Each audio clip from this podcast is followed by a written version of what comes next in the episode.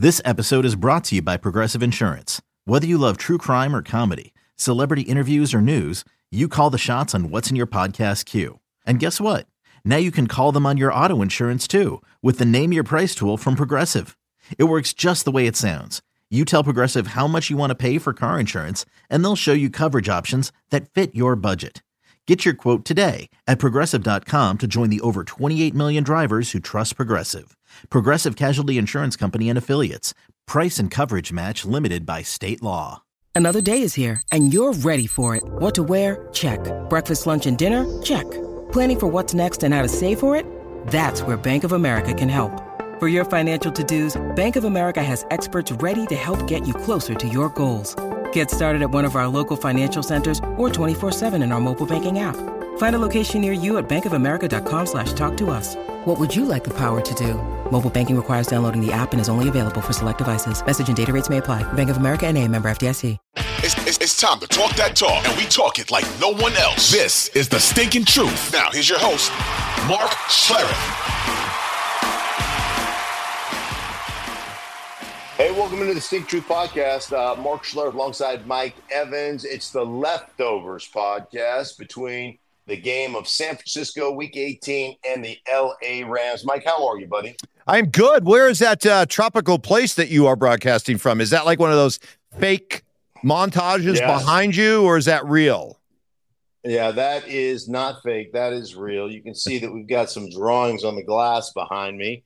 Um, so we are in we are in Oahu. Um, little family vacation. Got all the grandkids. Got the kids. Uh, so always a good time. Um, anyhow, yeah. So we got a little vacation right after the season.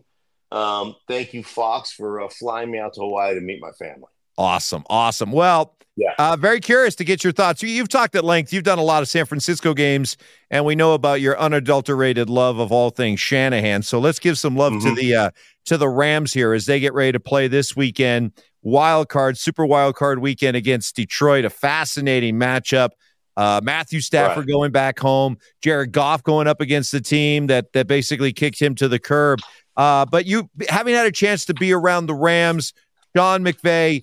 Uh, I, I guess my my first question that I have as a football fan: Are you surprised? Is Sean McVay surprised that this team was able to rebuild as quickly as they did? Right. Hey, before I, before I do that, just one one thing on San Francisco, really quick, because I think this is, I think this is the most important thing that most people are thinking about right now, that are fans of a football team without a quarterback. Okay, because I think that's big, right? Free agency is going to happen, and you look at, you know, what happened with Jameis Winston in New Orleans. Oh my lord! I mean, seriously, really? victory formation. We're going to go for it. Like if you like one, Jameis, eh, don't be an idiot. Two, okay, if it's not Jameis, somebody else on that. You, you mean you're telling me ten guys are that dumb? There are ten guys on that offense that are that stupid. It just it's mind boggling to me that you can be that dumb. Like all that all guys are like, yeah, good idea. Let's do let's score on victory formation. So all right, I, I digress here's what I want to say. I think that what Sam Darnold went through this year and the way he's had this year of football rehab, Mm-hmm. and I probably spent 20 minutes on the field talking to, to Sam uh, before the game. And I talked ad nauseum to uh, Kyle Shanahan about Sam. Sam turned down better opportunities to go in and compete for a starting job, to come to San Francisco to compete with Trey Lance, to compete with the quarterbacks that were here because he felt like he could beat those guys out. He turned down more money for different organizations to come play for Kyle Shanahan to get a year of football rehab. And Kyle told him, hey, listen, you're not going to be able to beat Brock Purdy out in practice because he's earned that. You're going to have to outplay him in the preseason. And kind of that's the way they went into this thing. And Sam was like, all right, but I feel like I can beat everybody else out. So he did. They ended up moving Trey Lance to Dallas, you know, who's, I don't even know that he dresses, but anyhow, um, so that was that was really cool. Kyle Shanahan said to me, he said, "Listen, this guy Sam Darnold is a baller. He is smart. He's prepared. He shows up. He's the first guy in the locker room. George Kittle told me, man, this guy is the first dude. Like I'm like number four or five in the locker room. He's always there. He's always prepped. Brock Purdy told me on Saturday nights he pulls Brock aside, goes through the entire game plan. What are you seeing? What are you thinking on this? What do you think about this? Through the entirety of the game plan, because he's been imperative. I come off the field. He's number one. He's pumping me up. Number two, after we meet with um, after we meet with Brian Griese, he goes over what he sees, what he thinks. Like this guy is a consummate professional, and he can spin it. Now Kyle told me he goes he he started off, you know, in a bad situation with the Jets. Jeremy Bates was their offense coordinator at the time, and Jeremy Bates was a I guess a kind of an Adam Gase type of of guy, and Kyle was just like he was operating the Peyton Manning offense, trying to operate as a rookie the Peyton Manning offense, which is let's stay stagnant, let's not motion everybody, pre snap, decide what they're in, and you know, and then exploit what they're like. Kyle Shanahan was like, "There's really only one dude that can play the Peyton Manning offense. That's Peyton Manning. Like, it's just there's just too much shit for anybody else." And so this is the first time that he's really been through a true progression offense one, two, three, you know, try to get through your progressions. Uh, really doesn't matter what the coverage is, uh, had a running game and all this kind of stuff. So um, he was just like, man, this offense is so intense, it's so in depth. And every day you come in, they're putting something new on your plate. It challenges you as a quarterback. It makes you have to think and study and prepare and be ready to roll on Sundays. And so here's a guy that is really exposed for the first time in his career as a you know first round third overall guy that really didn't pan out that was really exposed to a traditional really good um, NFL offense. I think that I think that he is going to be a guy that is going to get an opportunity to play um, for somebody, and I think he's going to be. I think he's going to be a guy that you're going to see kind of blossom toward the end of his career. And by the way, you're you're setting all this up, and I, I don't disagree with any of it. You you might actually see a pretty good bidding war for this guy yeah. because he's got the Kyle Shanahan sort of um, seal of approval, if you will, endorsement, and right. I think people around the league will respect how San Francisco does things, and they're going to look at Sam Darnold as the guy that's ready to blossom.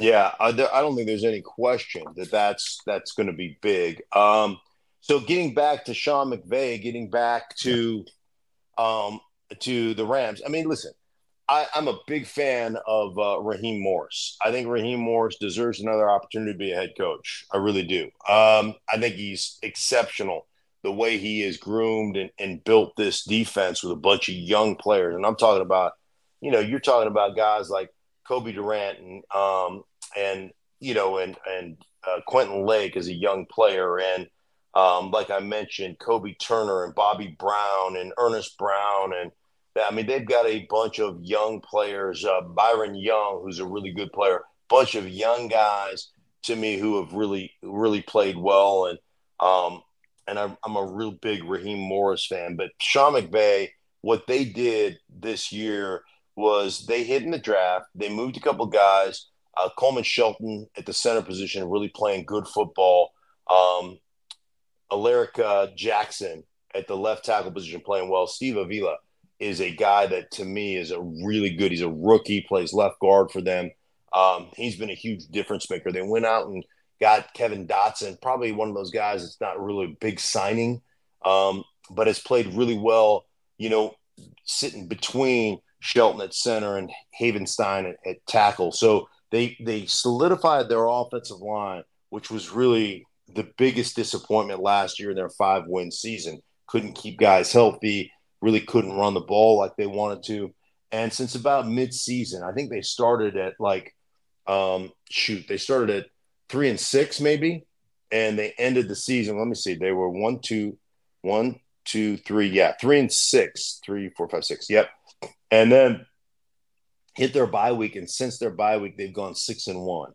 And the way they've run the ball, the way they fit are seven and one, the way they seven run one. the ball, um, yeah, that's what that's really what has has been a difference maker for them. Kyren Williams has been great, but they've gotten back to doing what they do, and and that is, you know, disguise themselves as this three wide spread offense, and then cram it down your freaking throat, and it's almost like you don't know what hit you, and then set up all the play action stuff off of that. We talked about in our regular podcast about all the different ways San Francisco blocks you, um, and they block you with, uh, you know, with with two backs and two tight ends and you know, they're the number one team in the National Football League as far as base formation or two back formation. 49.5% of the time, they're in two backs. The Rams, who play the exact same offense, are in two backs exactly 0% of the time. They've had no two back sets. But they have a receiver in Cooper Kupp who's super smart, sits in the quarterback meetings, meets with quarterbacks. Like, like this, this is how he operates as an offensive player. He is so dynamic on the edge, really a big time blocker, and he plays. They play a lot of what they call in, in excuse me in Los Angeles called 11 and a half personnel. So they're in three wides, but Cooper Kupp can play and they can run plays that are out of 12 personnel, meaning they can run it like Cooper Kupp is a second tight end and he blocks people on the edge. I mean, he'll block defensive ends on the edge. He'll couple, he'll combine with another tight end to, to you know quad block them, or he'll combine with another um, with a tackle to uh, to tray block them. They call it Trinity um, when he's in there, as opposed to a tight end is in there. Just so you know. But anyhow, they do all these different things with Cooper Kupp on the edge, and the guy is the most willing participant. Man, he just tries to kill people as far as a you know as a wide receiver is concerned. Then they go out and get uh, Puka Nacua, who is essentially a fullback. So he'll be an insert player when they get into their duo package, meaning they condense, you know, and it's double team, double team, duo, tight end, tackle, double team, tie uh, guard, center, double team. And here comes little Puka Nacua, who's not that little, but he motions in and then he inserts and he's got first force, whether it's a Sam backer, whether it's a you know strong safety rolling down. Like they use him like a fullback, and they use Cooper Kupp like a tight end, and so they're uniquely built that way. So as you prepare during the course of the week, you're preparing for certain things. They're giving you a lot of 12 personnel or two back personnel plays, but they're doing it out of three wides. And so it's just a different feel, a different look, something maybe you don't practice as much because you're not expecting it, but they do they do that. And that's one of the things that has made them so good. Kyle Shanahan told me flat out that's a team that nobody wants to see in the playoffs. They have got a Super Bowl offense. They've got a Hall of Fame quarterback in Matthew Stafford, and he's operating at a Hall of Fame level. They've got a Super Bowl offense. Their defense is good enough. Their special teams concerns me because they've had a lot of mistakes on special teams. Uh, they've given a bunch of returns, but they beat they theoretically they beat Baltimore. I think in Baltimore, and they gave up a punt return, a walk-off punt return at the end of the game. So you got to understand that this is a damn good football team, and um, I think they go into Detroit and win. Mean, I think that I think they're that that well built, especially on the offensive side of the ball. Vizzy with Sean McVay. Uh, I'm, I'm curious because remember, this is somebody who we we all kind of wondered around the NFL. Is he burned out? Is is he does he need a break? Is he up for the the appetite to to rebuild this thing after coming off a Super Bowl just a couple years ago. Being around him, talking to him, what were your impressions? My like my impressions with him because I asked him exactly about that. Like, hey man, were you close to retiring? What like what went down? He said, No, I really wasn't close to retiring. He just I had a reset. I had to have a mental reset. And you know, you tend to forget like how fortunate we are to do what we do and you know the just the the physical the mental task that is coaching or playing in the NFL it can be overwhelming and um and he he he mentioned Andrew Whitworth who he's good buddies with you know Andrew's older than him so you know he played forever he started at left tackle for 40 years in the league for crying out loud, or 20 years. But Andrew always reminded him it's always a blessing, it's never a burden. Hmm. Like playing in this league is a blessing, coaching in this league is a blessing. And so Sean just said he spent a lot of time with his, you know, self talk um, and trying to lift people up, be positive, and just having, you know, intentional gratitude at all times, just to be thankful. And he's like, just because it ends without a Super Bowl does not mean it was an unsuccessful mm-hmm. season. You know, you just have to look at the things you learn and how you affect people and and um, how people grow and all those kind of things. So he had this mental reset that was really good for him, and I think that was for him the biggest the biggest thing that re-energized him. You know, they had a he and his wife had a, a child, and yep.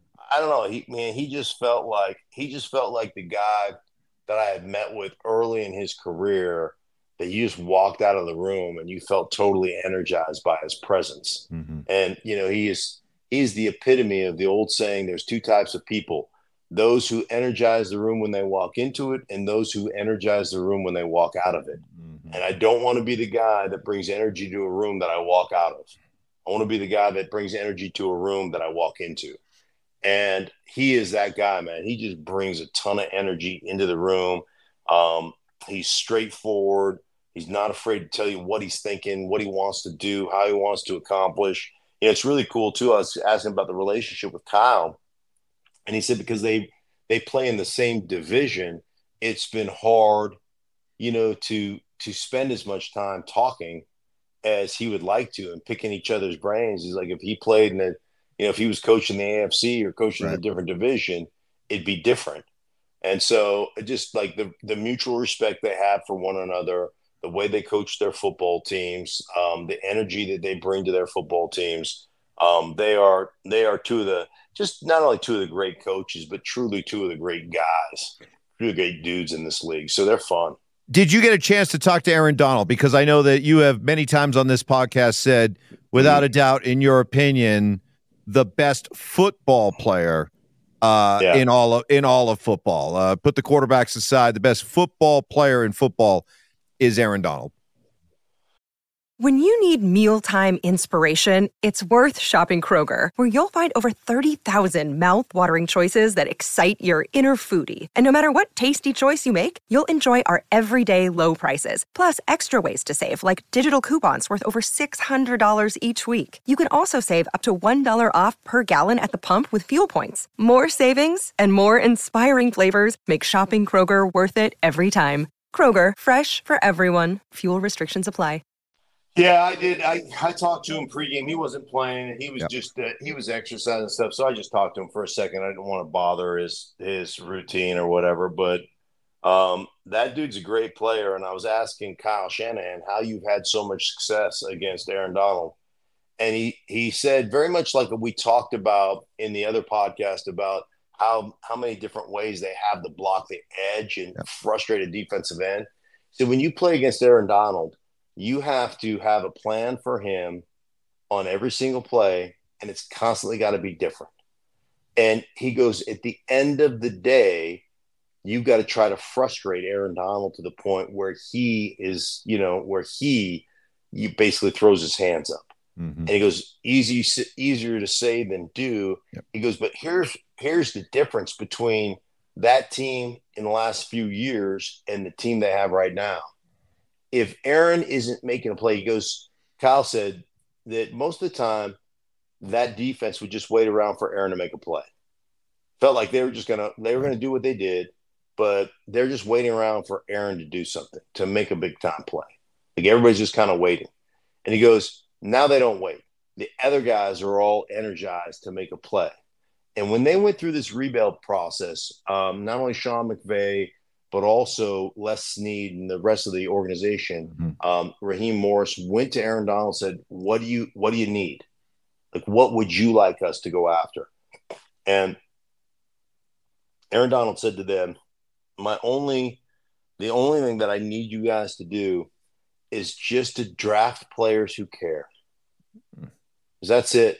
They don't have to be the biggest, the fastest, the strongest, the whatever. Just guys who care." Hmm. Guys who want to grind, guys who want to win, guys who care. And boy, I, tell you what, what a what an incredible like, yeah. you know, what a thoughtful kind of way to go about that. So really cool. Had great meetings. Um, I'm telling you, I I think the Rams the Rams are going to be a tough out. Of course, I've got you know recency bias having just met with them all, but uh, and they're going to be a tough out in these playoffs.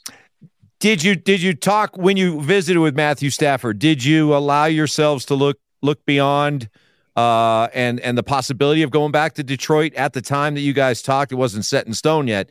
Did you guys talk about the possibility? And yeah, if so, how did he Yeah. how did he feel about the the prospects of it? Everybody's excited about everybody. Everybody's excited about it because everybody knows how much juice it's going to bring. Mhm. you know, and and the fact that hey Matthew, like like I said, Matthew's a Hall of Famer, and what he did in Detroit was incredible, considering the fact that you know they they at the time, you know they they weren't an organization. I mean, the last time they won a playoff game was in 1992, and so like this is like you know it was it was one of those situations. I think they're all excited about that opportunity to go back to Detroit, and they're all excited about their quarterback. Man, they love Matthew Stafford. He's smart. Um, he's an unbelievable competitor. He's unbelievably talented. Like they're they're excited to go back to where he started. They're excited for the game. Like and as I'm sure Detroit is the exact same way um, for their quarterback in in Jared Goff. I mean, this is a great matchup. Like Yeah. the script the script writers got it right. It's it's phenomenal. What a matchup. All right, can't wait. Good stuff. Good stuff. All right, buddy. Yep. For everybody involved in the Sync Truth podcast, we thank you so much for listening. Um, and we will be back with you after the wild card round. So for Mike, I'm Mark, man. We'll talk to you guys later. Thanks.